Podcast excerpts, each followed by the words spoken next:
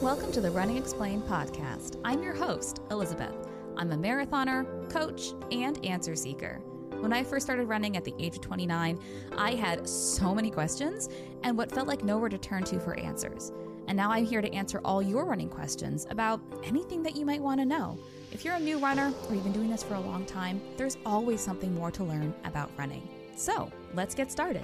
My guest this week is a returning guest, Dr. Duane Scotti, physical therapist and owner of Spark Healthy Runner.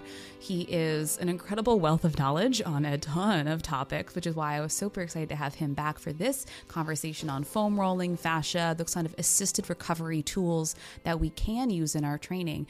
Uh, if you haven't listened to the episode from season two where he was a guest, we talked about plantar fasciitis in great depth and detail. So if you are a person who's been struggling with plantar fasciitis, pop over and give that episode a listen after you're done listening to this one. But in this episode, we are covering, like I said, those assisted recovery tools foam rolling, you know, flossing, percussion massagers. We talk about stretching a little bit, uh, and we talk about what they can and cannot do, how they actually work, and what they aren't doing for you, what they're not replacing. And we also do finish talking about KT tape uh, and if it actually does anything. Stay tuned to find out and please enjoy. Dr. Duane Scotti, welcome back to the show. How are you? I am doing well. Thank you for having me back, Elizabeth. Well, of course. After our conversation last season about plantar fasciitis, which I think is like kind of a go to resource for a lot of runners now. If you haven't checked it out and you're dealing with plantar fasciitis, go give it a listen. Uh, I had to have you come back for round two and pick your brain again. Cool. Yeah, no, I'm always always game for talking shop. And yeah, we had a great chat about plantar fasciitis, and I know that was helpful for a lot of your listeners, um, which was pretty pretty great to see because yeah, there's a lot of information out there on the on the webs, and you do Doctor Google, and you don't necessarily find the best uh, treatment for runners. So uh, that was great, and I'm excited to come back on today to talk about some like recovery tools. Yeah. Well, tell us what you've been up to in the interim. I think it's been I know you I've been on your podcast, so we have spoken since uh since yeah. last fall, but tell us what you've been up to in the intervening 6 months. Yeah, so um I know I'm trying to think if the last time was actually after my marathon. I did do a Hartford uh, last October. Um, we either spoke just before that or just after. Um, so I, did that, did a nice little um, recovery after, and then actually ran a fast half before my season was over, which was nice to see because my race day did not go as planned um, with some GI distress. So it, it felt good to run a fast half after that because, as you always talk about, it's the training, right? And the process of training that we get those benefits, and anything can happen on race day. Um, so that kind of happened. And then I've really been in uh, base building mode um, all winter. Like you're going to be doubling down on your strength of summer. I was doing that in the winter. Um, so I really, you know, lifted heavy, doubled down on my base building, building my weekly mileage um, over that time, and that that went really well. And you know, I did the most mileage that I've done.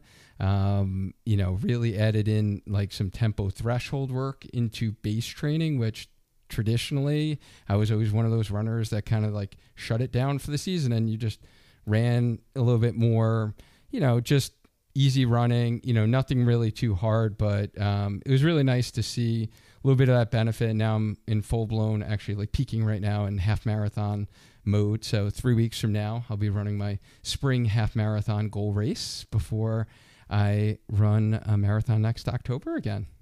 Ah, exciting. Is it going to be Hartford round two again in the fall? No, no, no. I'm done with Hartford now. I've done it twice. Uh, so now I'm moving on, moving on to bigger and better things. Got to get out of the state of Connecticut. Um, so I'm thinking, um, and I say I'm thinking because I've yet to register. It's literally been open on my browser uh, for weeks now, but I'm looking at Wineglass.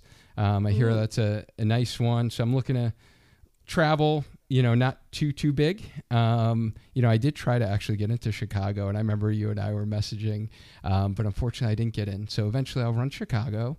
But I'm thinking of uh, Wineglass, or there's a couple others around those weeks. But I need to kind of do it a little bit more on the earlier side of the season, in like first or second weekend of October. So, yeah, I'm looking That's forward so to giving it another crack. I'm sorry that your marathon didn't go very well, but I love this idea that, you know, you you it wasn't like you were looking for a redemption marathon, but you knew that you wanted to do something with the fitness that you had with the marathon and did that half marathon to cap off your season.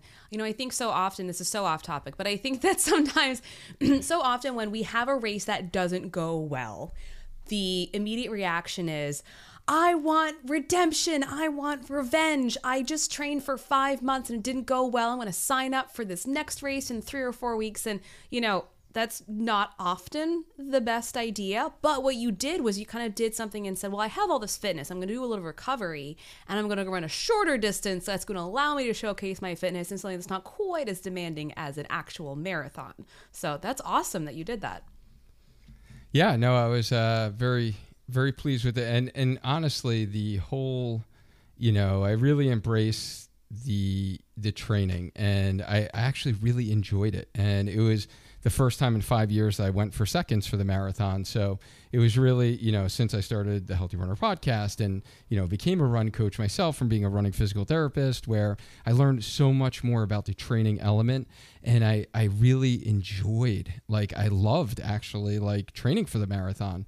Whereas the first time around, I just remember it being horrendous. It sucked because I was doing everything wrong, basically.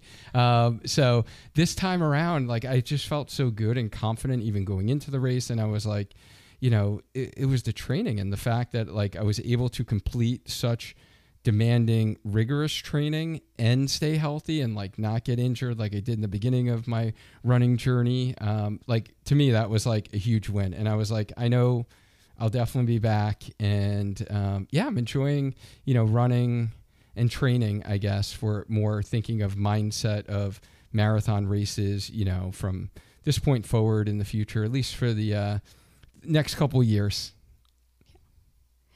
And that's the key, I think, to any race training cycle is is not only putting the work but enjoying the process. We're not going to love every single run. We're not going to feel amazing all the time, but you know, you're you shouldn't go through these training cycles and feeling like you are just relentlessly wearing yourself down into a little nub along the way. it right. should be sustainable. It should be yep. a good thing, right? Additive, not not detrimental.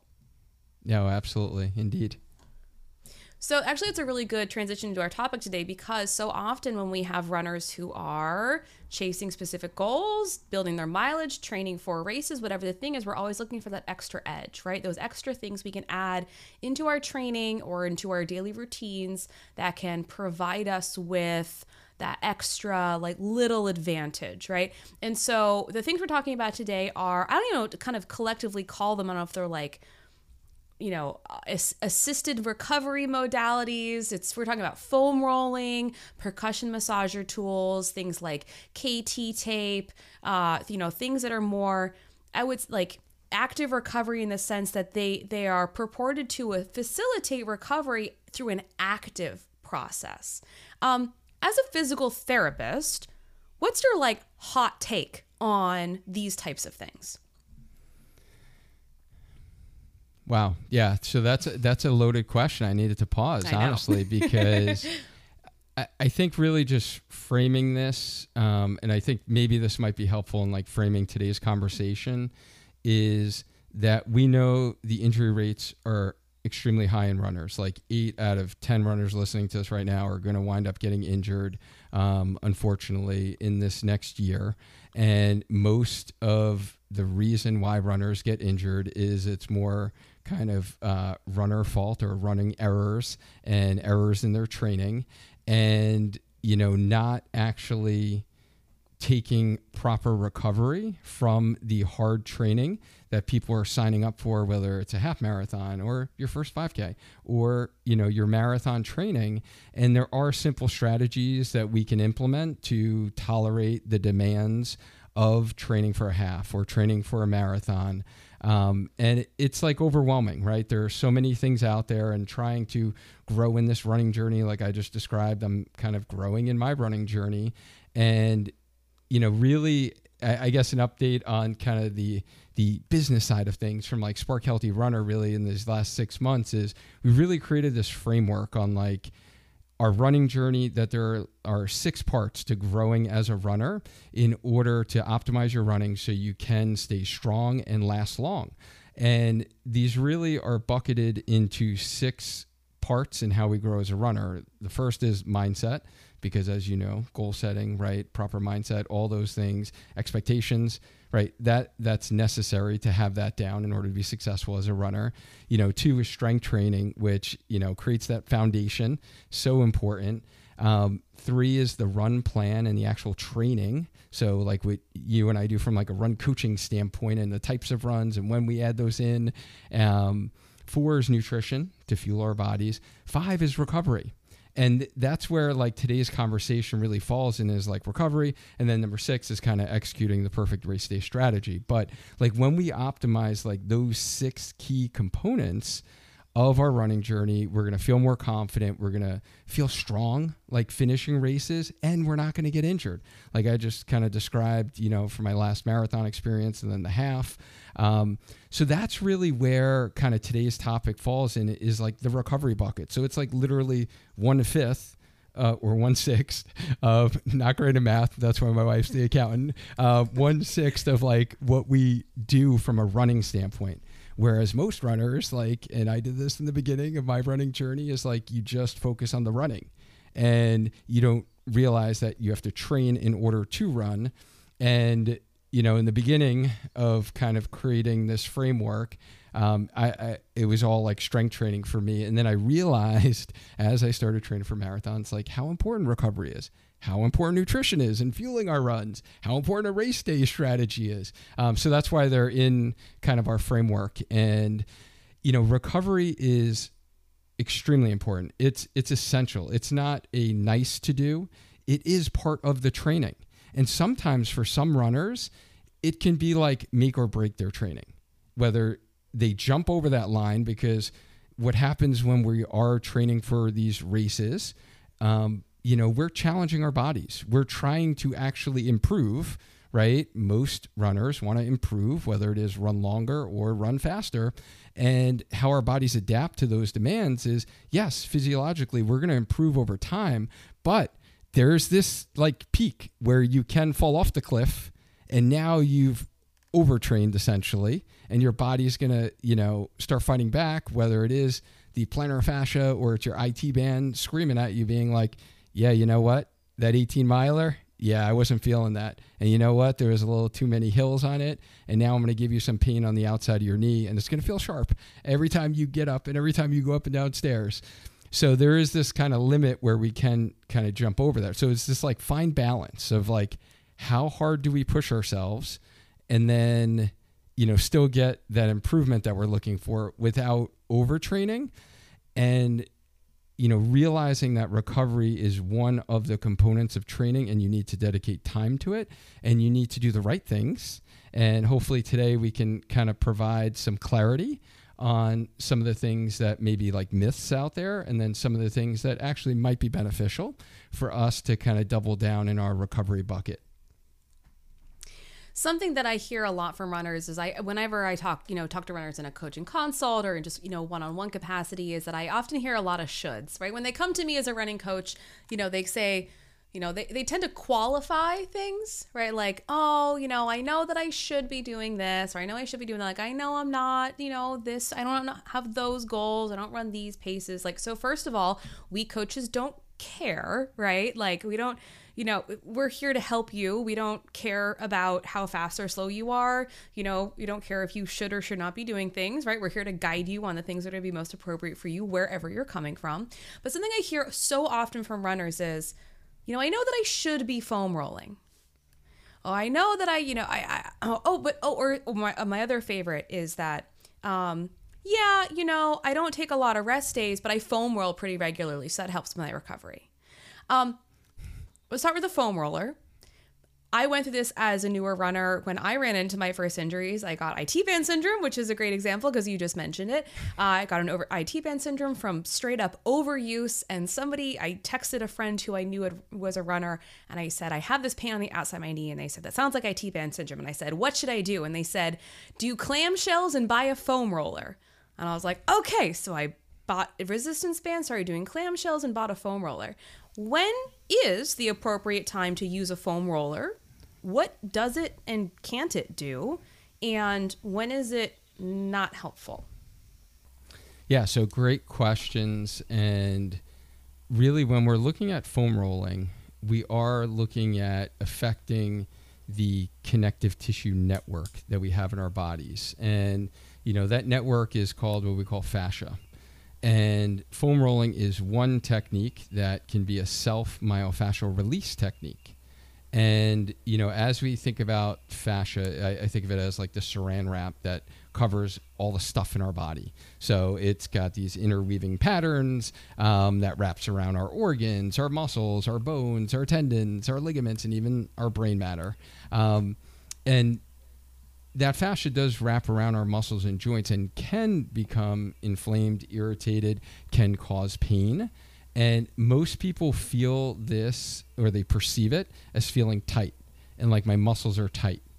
And over time, if left alone, let's say we never did any self myofascial release techniques, then the fascia can harden, impair movement, circulation. And that's like when we feel a knot in a muscle. And eventually, you know, and there is some, you know, evidence to show that the tissues themselves have built up some fluid, adhesions, um, you know, quote unquote scar tissue in the fascia. And the the key here is I don't want anyone to be scared by any means, but this could over time limit mobility and how we move. And if that's the case, then let's just like I think the ankle is a great example because it is one of the more common ones that I see is tightness in let's say the calf muscles or the fascia that surrounds the calf, the Achilles tendon, and if it limits your ankle mobility, which is one of the key mobility things that we need as runners, especially if we're running in hillier areas like our neighborhoods, um, you know, if it's going to limit your mobility and you can't flex your ankle, you're going to wind up compensating somewhere else in your running gait pattern. So it's really a result of kind of abnormal movement patterns that this will create a problem over time as a runner. So, you know, it is more of the compensations that set us up for potential like overuse injury with running. So I am actually a big fan of adding in some foam rolling into your recovery bucket and you can either do this one or two times, either actually three times. Uh, you can do it before your runs, after your runs, which are, are really good to do after your runs. I would say that's probably the most important time, um, just to kind of increase the blood flow into your soft tissues and the connective tissue to help aid recovery. Because when we use our muscles, right? We're like breaking down muscles and then they have to recover and we rebuild and they tolerate the training that we're doing a little bit more. So it can, you know, act as that quote unquote cool down, like for those that like started in, you know, the uh, cardio realm and took like spinning classes and all that. And you've always been told like you got to do a good cool down at the end. Like, let's be honest, for us as runners, like how many of us actually like stop and walk for five or 10 minutes after a run? We're like rushing, right? We got uh, things to do, schedules, right? Meetings that we're late for. We're like rushing in, trying to hop in the shower, um, and we're not doing cool down. So your foam roller could actually act as that nice little cool down to aid in some of that recovery. The other thing that I really enjoy doing is getting on my foam roller in the beginning of my runs. And I found that as I've started aging here, heading into my mid 40s, um, you know, you feel stiff in the morning. You feel tight. And I really like five or 10 minutes on my foam roller, really hitting like my top seven exercises that runners should be doing, top seven muscles that we should be hitting, um, which I have a nice little instructional YouTube video on how to do that. Um, is is really doing that before the runs to more stimulate the nervous system and like add input into like hey now we got some a little bit of blood flow here. I'm waking muscles up that are like sleepy. So it's kind of not so much from the recovery aspect more for like the activation aspect um, and doing some like dynamic mobility after that right? Like muscle activation um, you know warm up before your run. So I think that's kind of where see, and then you can also do this, you know, especially on long run days, right? Later in the day, in the evening, you're just your muscles are now like feeling like, wow, today's workout was a hard one. It's like the first time that you go 12 miles for a while, first time you go 14, 16, right? Or first time you headed to the track in months, like I felt, you know, three weeks ago. And I was like, holy cow, man, I am tight. So that evening, got down on my foam roller, five or 10 minutes. Um, that's really all it needs to take 30 seconds or so per muscle group.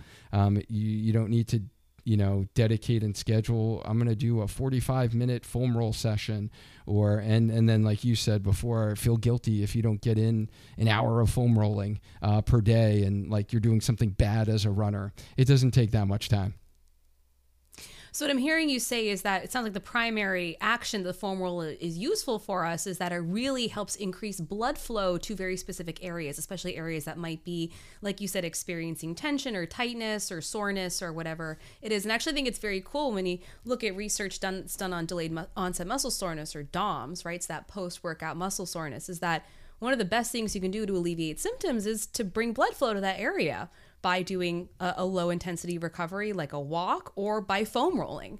Um, and so, but I think it's very interesting and very important for us to differentiate between the types of things that, how do I put this, that are going to be beneficial to you overall while still not necessarily taking the place of other things that you should also be doing. Um, because foam rolling is beneficial, but it doesn't replace strength training, your dynamic warm up, you know, nutrition. Like it doesn't replace any of those things. Indeed. Yeah. No, absolutely. 1000%. Um, couldn't agree more. If you had to, let's say, um, you know, fill your, um, remember the strength training has its own bucket, right? Like that is most important. That's going to supersede anything in the recovery bucket.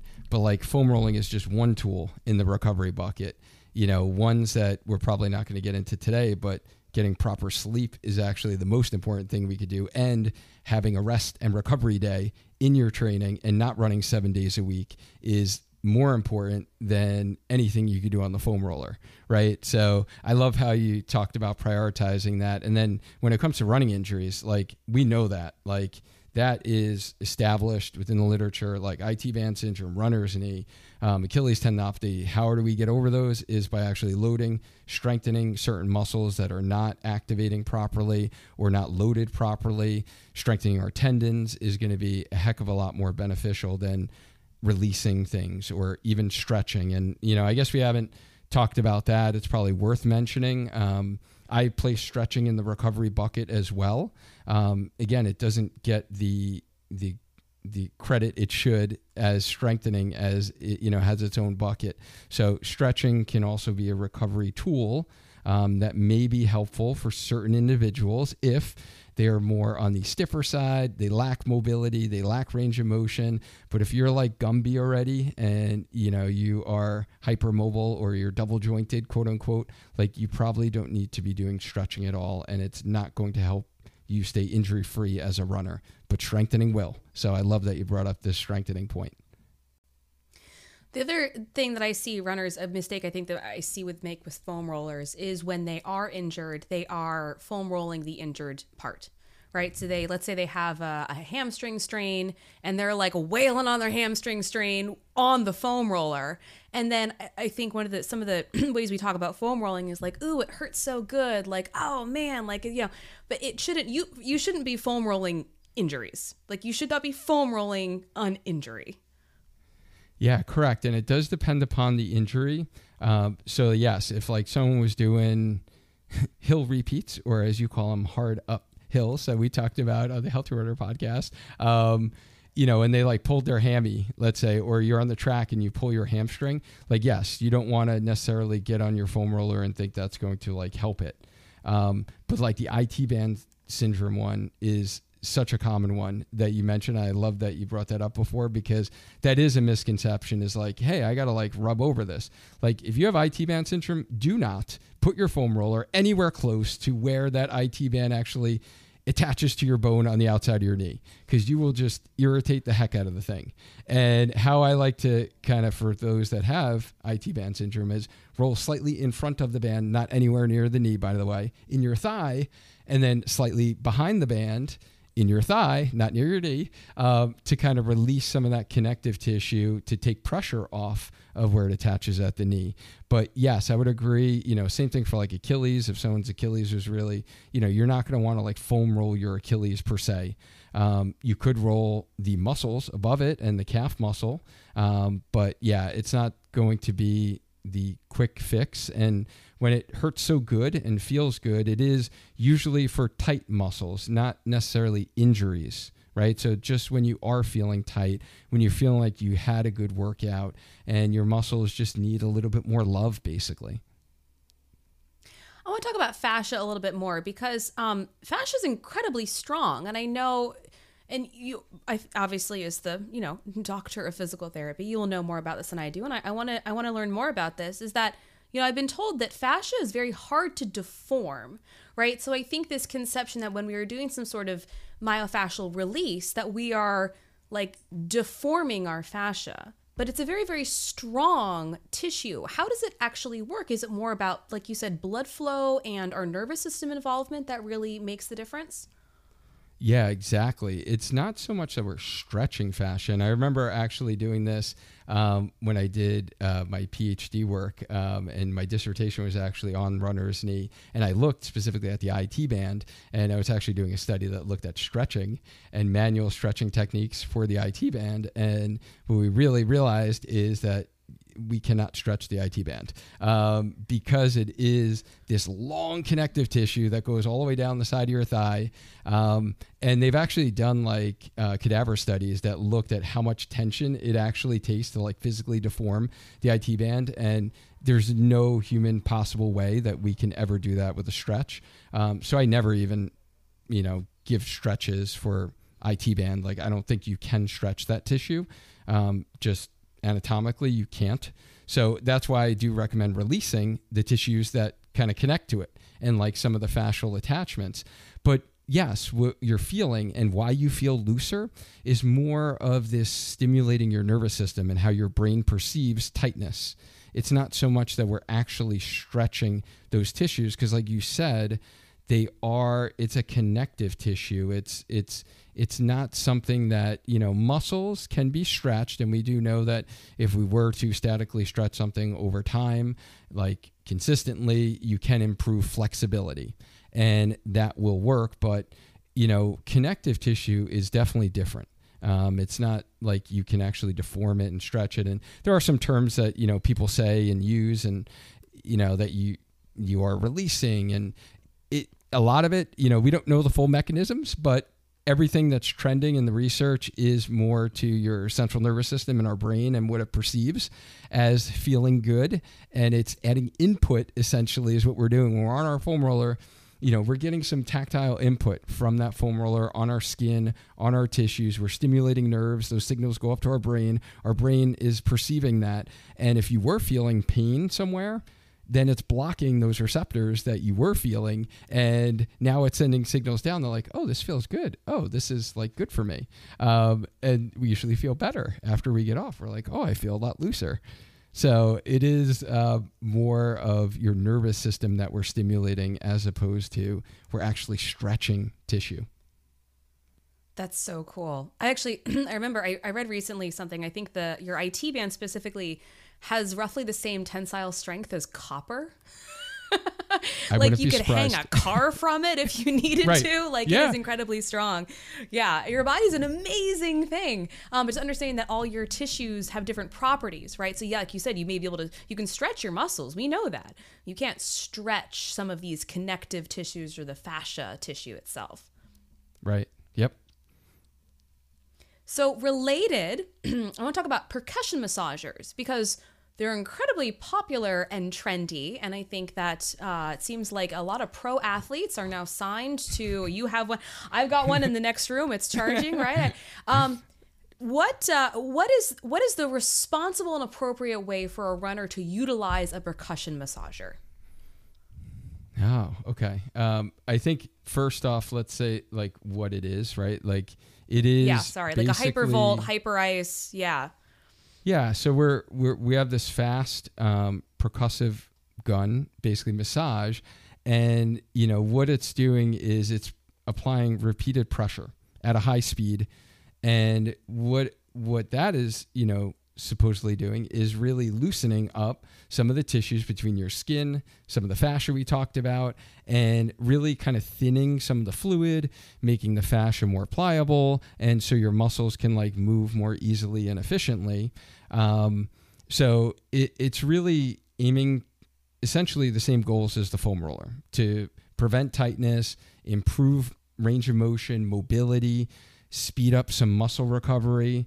Um, you know the the thing or i guess the difference between a percussion gun and a foam roller is going to be we can be a lot more localized um, with the gun. So like this in our last i don't know if i mentioned this in our last episode on plantar fasciitis but i love this actually right on my plantar fascia um, to really loosen that area in the stretch position because you can target right there. But if i need to cover like my quads like this is going to take me forever. Like i'm going to you know take what like five minutes just to like cover one leg.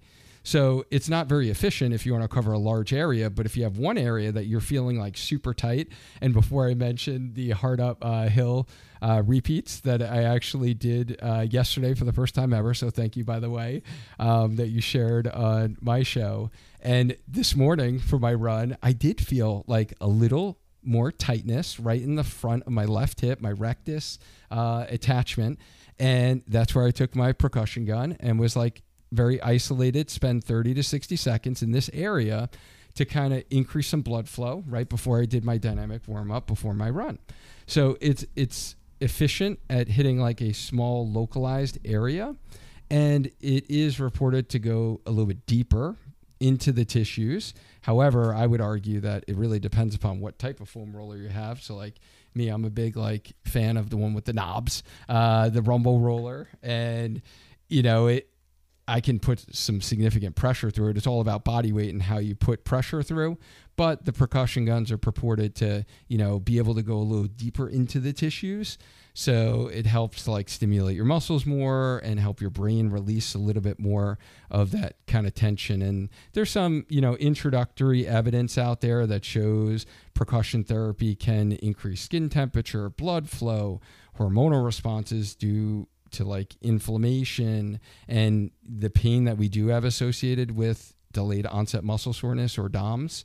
Um, so it, it just gives you a little bit more like specific control over a targeted area than a foam roller. But I know for me, like a long run, like a long, long run, right? You're out there like two and a half, three hours or something. It's really hard for me to really actively get on my foam roller and actually like do that after a run. So that's where I'll go to the gun because it's a little more passive, where you can just hold it with your arm and hit those muscles that you need to hit Something you mentioned in this, what these these devices are doing, foam roller, percussion massager, is that you know they're they're uh, for muscles that can feel tight, they can help kind of change the way that our brain perceives what's going on. But I want to talk about kind of coming back to our our theme of this is that you know ways to aid recovery also may not replace other things that you also should be doing. Is that um, understand the difference between tightness versus weakness, and when it's appropriate. Like if I have let's say I have we'll go back to the hamstrings. We've already used this as an example. You know, if I'm if I'm a runner who is experiencing hamstring tightness and I go get an assessment, let's say I work with you and you say, Elizabeth, you know, I know that it's you may feel like your hamstrings are tight, and to do that, you've been doing all this foam rolling and all this percussion massaging, but what's actually happening is your hamstrings are weak and we need to strengthen them. So, how can we make sure that runners aren't taking a percussion massager to an area of weakness, mistaking it for an area of limited mobility or fascia adhesion or something that can be um, improved by working with a percussion massager or a foam roller? Yeah, no, great question. I think it really speaks to the point of that the majority of runners listening to this right now are going to be more limited in their strength capacity as a runner.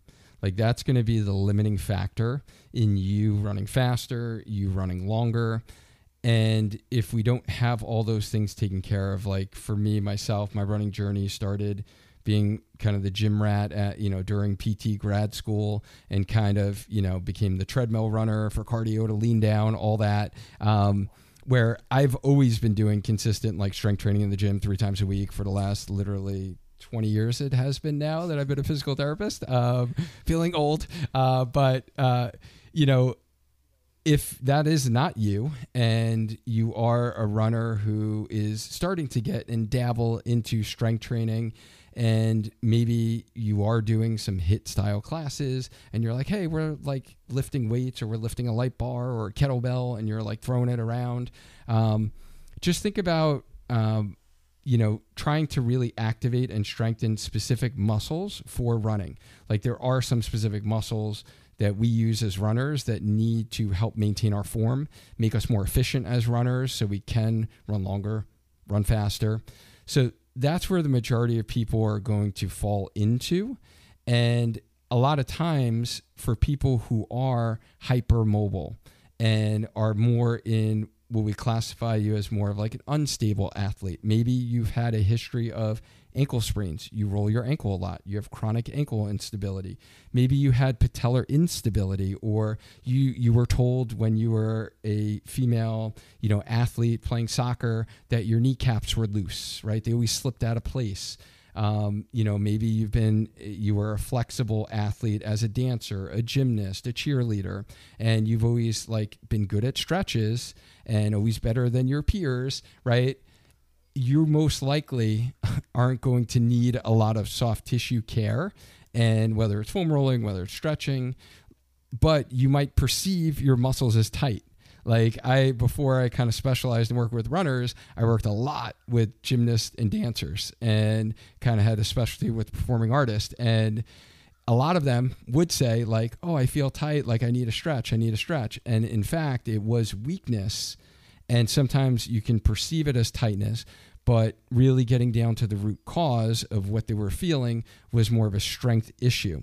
And I love that you bring up the hamstring example for runners because I think that's probably the biggest misconception is that runners need to stretch their hamstrings and it's like, you know, the old thing your dad or your grandfather like did when they would go to the track and run and they'd sit down and you just stretch your hamstrings. And it's like as kids growing up in my generation, that's what we did in PE, right? And in gym, like, oh, let's do the sit and reach test and like let's stretch before we run because we have to like prevent injuries and like stretch your hamstring. So I I think hopefully most of your listeners now, because they're listening to this, they are an educated running, um, you know, community where they know that that is not the case. That's not true. And the biggest impairment that I see in, or biggest deficit in runners who get the old dreaded proximal hamstring tendinopathy, um, which is very common, especially in marathoners, is that high hamstring pain right at your sit bone is because of weakness of the hamstring. It is never a flexibility issue. And all of us, even if you have the tightest hamstrings in the world, you literally have like 45 degrees of like hamstring flexibility. If you were to lay on your back and you put your arm behind your thigh and kick your leg up. If you only you can't go straight up, that would be like right. You, are able to lift all the way up. Let's say you can only go like halfway up, which is like 45 degree, um, you know, from where you need to be. Like you're going to be able to run because we don't ever in our running form actually like stretch your hamstrings that much. So tight hamstrings is really never an issue for pretty much any runner. I'm going to go out there and say, unless you're a high level sprinter um, and you need that much mobility, but pretty much if you are, you're probably not listening to this podcast. and all, but those those hyper specialized athletes, and I'm thinking, you know, hurdlers, sprinters, those athletes have the strength to back up their mobility needs. And I, I'll never forget I, the, one of the great conversation I had in season one talking about the difference between flexibility and mobility is that it's not just about, you know, can you lift your head or leg above your head, but it's like, can you do it under load? Can you be mobile while moving, right? And that's, you know, so we talk about, you know, you don't see world class sprinters and world class hurdlers, you know, the reason the reason that they can be so mobile and so fast is because they are so strong.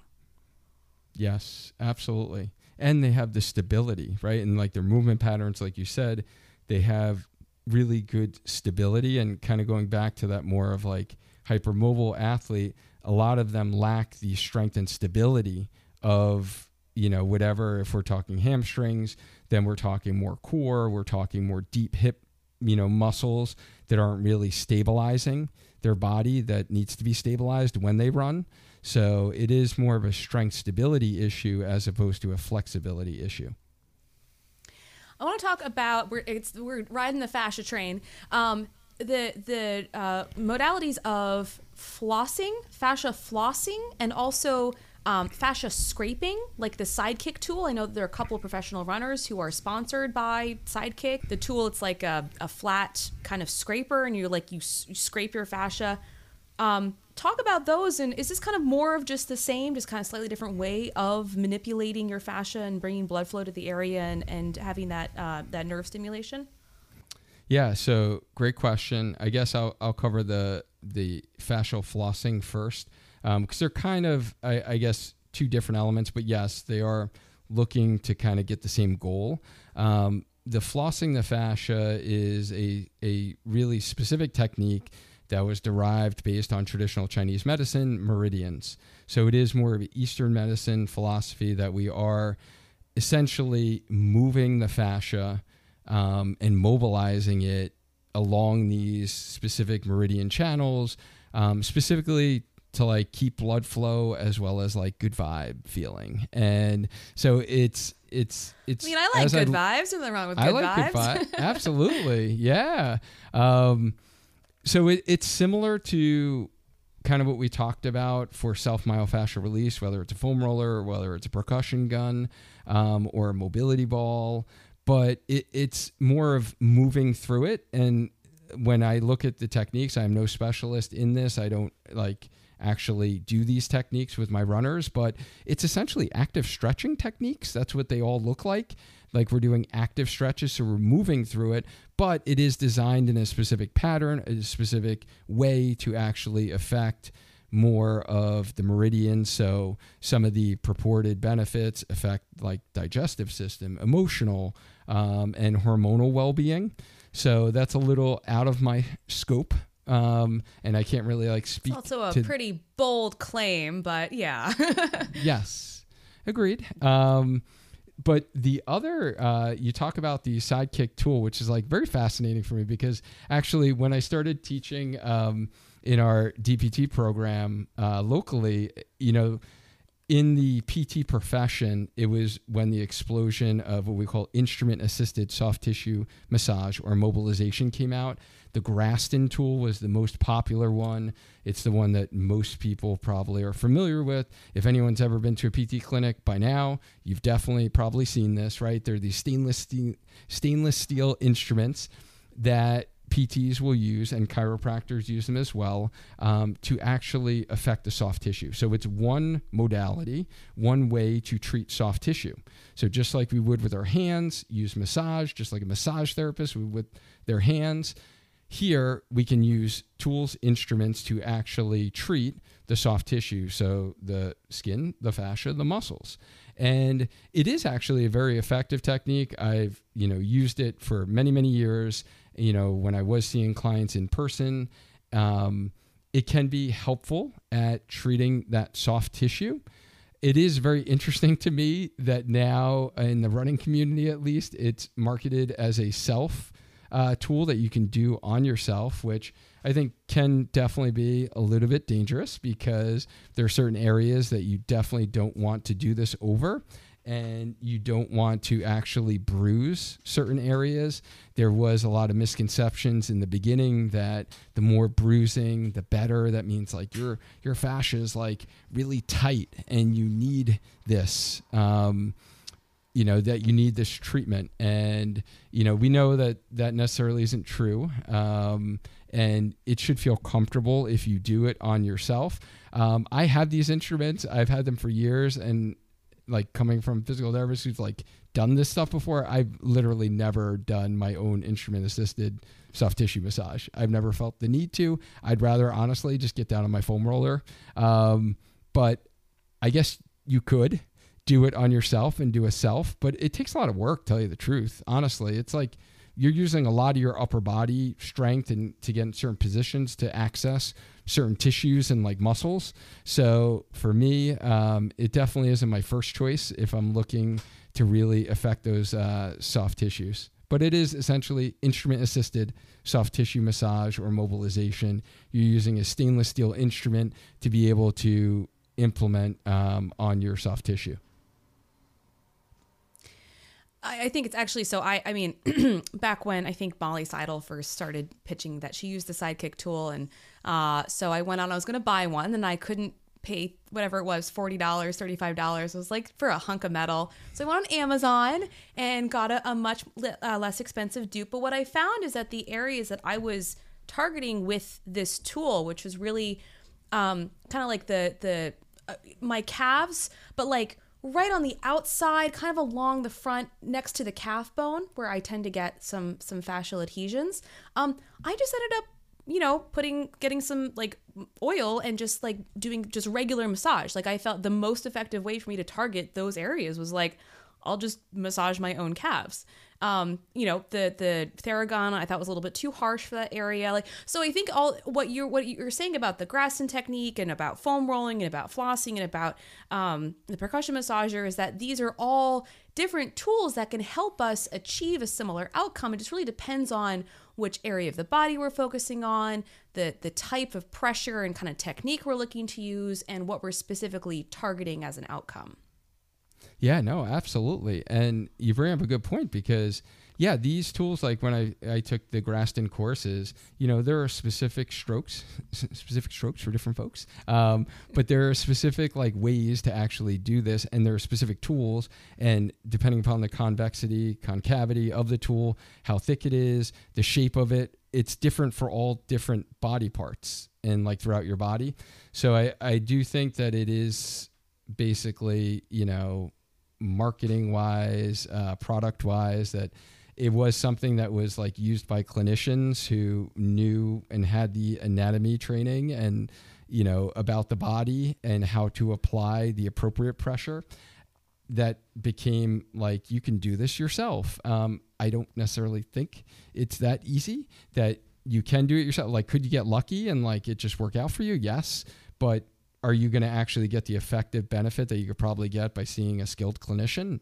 No, I don't think so at all. Um, and is it worth it for you to like risk, you know, possibly making your pain that you're feeling on, you know, your inner shin area or inner calf worse um, because now your body's like fighting back? So, yeah, for me, I, I really don't see, um, you know, much usage or effect unless you got some training yourself or you really you working with the PT and they're like, hey, you know what, you really respond to this musculotendinous junction, like right where your calf muscle connects to your Achilles, and this gets bound down. That's like a common spot, and it's like, hey, here's this bar. What I want you to do is apply this pressure. They kind of make sure that you're applying it properly, and they like show you exactly how to use it. I think it's a little hard for like those just going like Amazon and and not all these tools feel the same by the way. There are so many knockoffs and like the original like Graston set like literally four tools is like eighteen hundred dollars. And there's one that I have that's like half that price, but they are they feel so much more comfortable and the weight of them, the shape of them than some of the knockoff, you know, 70 80 dollar ones that you get on them they don't feel as good so not all tools are the same as well yeah, I think I I think also the one with technically I, I bought talking about you know uh, traditional Chinese medicine was also like a gua sha scraper like yes. you know for like yeah. lymphatic drainage and and so uh, yeah I'm I'm a big fan of apparently buying things and then just not using them. Um, but hey, you're like most like runners.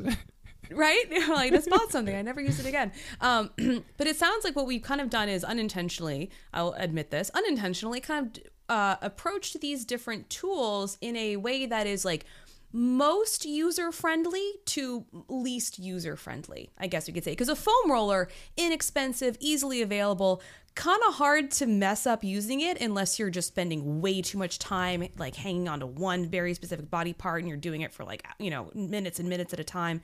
And then, like we said, percussion massager, a little bit more specific, also more expensive, can get a really kind of intense with the pressure depending on what um, setting you're using. And then the more specialized techniques of flossing, scraping, those sorts of things. Yeah, no, absolutely. Um, I think it, it, it's all a piece of the puzzle, right? And it goes in how are you recovering? And you know i would even extend that to those that get frequent massages right? Like that's part of your recovery as a runner. And yeah i wish i treated myself to uh, massages more often. Um, it is rare. It's usually like when we're on vacation i'll tell my wife like all right, first thing we need to do is book our massages because that's how I can like totally decompress. But it's great for your body physically as a runner as well. Um, so, you know, I would put that in kind of that recovery bucket um, as well.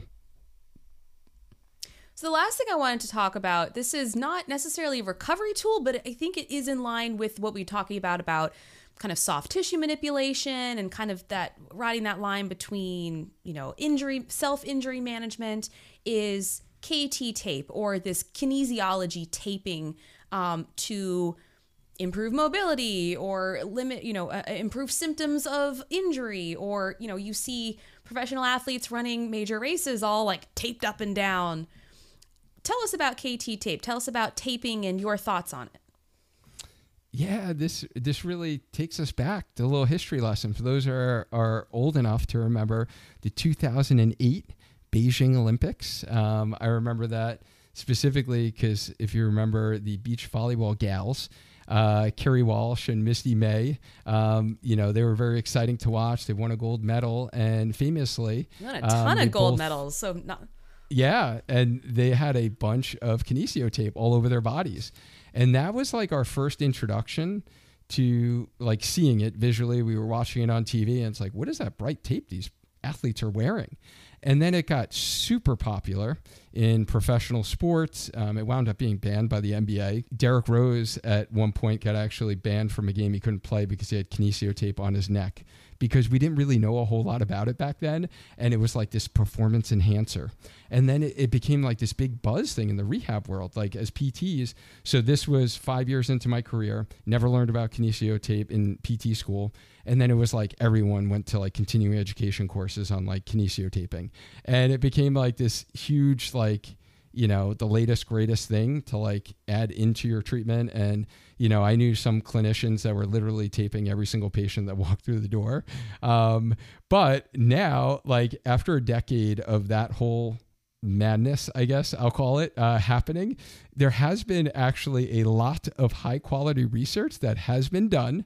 And just to i guess give you a little framework for those um, who use kinesio tape kinesiology tape kt tape um, it is this thinner type tape that is elastic in nature, so it's flexible, and that was like the biggest benefit is that you can actually you know move the tape and it moves with your body. So it's actually really good for athletes because it's not restrictive. Like athletic tape if anyone had their ankle taped ever. Um, you know, it, it's like you can't move. This allows you to actually move. And what it was designed for is to act as a skin lift mechanism. So we're actually treating the skin and trying to increase the movement in between the skin and everything underneath. So you're actually helping to stimulate healing. And, you know, this was, um, you know, the theoretical model that it was all based upon. But now that we have some research on it, what it is is essentially a very bright and glorified band aid. Meaning, like, you got a boo boo as a kid, right? You like cut yourself, you went to, you know, mom and was like, oh, my boo boo hurts. Can I have a band aid? Put the band aid on. You're like, that feels great. Thank you. I'm all healed. Like, did the band aid actually like heal what you were feeling in that cut? No. But we do know that after many, many high quality studies, they've done systematic reviews on this and like our evidence hierarchy, right? This is like the the greatest when we take randomized controlled trials, compare kinesio tape to other modalities, compare it, you know, does it actually increase mobility? Does it increase strength? Does it increase performance? Jumping, all of this. They've looked at it. And the only thing that it does is patient report subjectively of pain relief. It feels good when it's on. So, you know, to long story short here is kinesio tape can be effective at decreasing pain if you feel like it is decreasing pain. Is it going to heal any injury? No. If you wound up tweaking something right before a big race and you're going to run this race and your therapist or you put on kinesio tape and it feels good, is it going to hurt you? No. But if you're chronically taping yourself, thinking that it's either preventing injuries, treating an injury, um, it is not doing any of those. So it's not going to help you long term. As you mentioned before, Elizabeth, strengthening is the key thing that will help you long term. Um, so I've picked my spots in using it as a clinician, you know, especially in the gymnastics, dance realm. And it's like they're wearing costumes and stuff on stage. Kinesio tape is great because it's like low profile, like you won't even see it. Um, if you get like the nude, you know, color where it's not like someone wearing a brace because they have knee pain on stage. Um, and for runners, it, it is pretty comical when you still go to races and it, it's just so funny how like these trends happen because in the clinical realm i saw this whole boom happen in basically you know the 2008 to like 2018 where like all clinicians were using it inside clinics. Uh, i think most high quality clinics that you do go to nowadays you rarely see it used. But now it's progressed into the general public and the general public can literally i picked this up at cvs one time for my daughter who had a little tweak again. I was going to really help her get through and play her volleyball game and put a piece of tape on. And um, you know it worked right uh, so we can all access kinesio tape now at any pharmacy any supermarket and you know, it is funny when I see like so many runners relying on it, or I see it at races, and half of them it's flopping off anyway. Half of them I don't even know what they're treating, so it's like in random spots. Um, so just think about it and use it in its context, and um, if it's really going to help you short term, just like it's no different than you putting an ice pack on something that hurt. It's it's creating a temporary form of pain relief the nice thing about it is it does stay on for three to four days. So it's a longer form of pain relief than like an ice pack, but it's not going to treat and get down to the root cause of your injury. I think sometimes it's confusing for people when we are, you know, because I get questions about all this, you know, all this stuff. You know, does KT tape do anything? Um, and you know, when we talk about something like, which is essentially a placebo effect, right? Like it, it's going to and pr- compression socks are like this too. I mean in in, in uh, for performance not for recovery not with like venous return and all that kind of stuff. But like when i tell somebody that it doesn't do anything they're like well why do i feel better? I'm like because you think it's working. Like that's the placebo effect in action. That's not to say it's not uh, it's not a valuable thing. If you feel better that's valuable but mm-hmm. i think you're right in understanding that it's not fixing anything. And if this is the only thing you're using to address the problem, it's not going to do anything for you. Absolutely. And I think that's the best thing that we can communicate. And yeah, as runners, just like no different than what we're wearing for clothing, no different than what we're using for fueling, no different than what we're using for which super shoe that we're using. If we think it's giving us a little advantage and that's enough to give you the confidence to be able to like go out there and do your thing, um, then yeah, no harm, no foul. But yeah, it's a long term solution, especially kinesio tape, like it's not going to help you in the long term by any means. it's not going to be that like magic thing that you like put on and you're like, I'm going to run so much faster. Um, it's it's not going to happen. I have a I have a couple leftover rolls of KT tape from back in the day, and I actually find them very useful for pre-taping hotspots. Yeah. or like areas where I might chafe or get blisters. It's incredible because it, you're right. It stays on. It's flexible, right? It's meant for athletes. It's very useful for that application. So if you have a bunch of rolls left over, keep them. They might have use for you. Absolutely. I even sometimes I use them now to like. Uh, I use like little metatarsal mounds in um, on my inserts in my shoes, um, just because my foot type. And yeah, I use it as like essentially tape to like tape that down. Um, but yeah, I have way too many rolls uh, laying around. well, Duane, this was a wonderful conversation as always. Thank you for coming on. And I know that you, like, I, I think you have something in the works that is going to be a recovery guide. Is that correct? Why don't you tell us more about that? Yeah, so I created a, a free resource um, for all your listeners. It's called the Ultimate Recovery Guide for Running.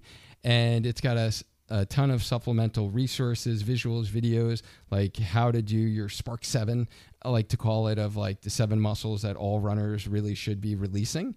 Um, also, you know, talk about percussion gun, talk about other recovery modalities that really will fill that recovery bucket. Um, so you can definitely, you know, download that resource. Just go to learn.sparkhealthyrunner.com um, to be able to get that resource. And yeah, I love uh, creating content that really is instructional and will really help you um, really stay healthy as you continue to get stronger and run longer. So hopefully that will be uh, useful for your listeners. Yeah, I can't wait to download it for myself and take a look. Yeah, well, Well- thank you for you know having me on. I, I appreciate this conversation. Always. And have a great race in three weeks. I'll be rooting for you. I hope it goes the way that you want it to. Yeah, well, thank you. Hopefully, uh, yeah, it will work out, and I'll enjoy the journey. And if I don't get the result, I'll still be enjoying my uh, running journey, um, so I can enjoy lifelong injury-free running. That is the goal. Always the ultimate goal. Indeed.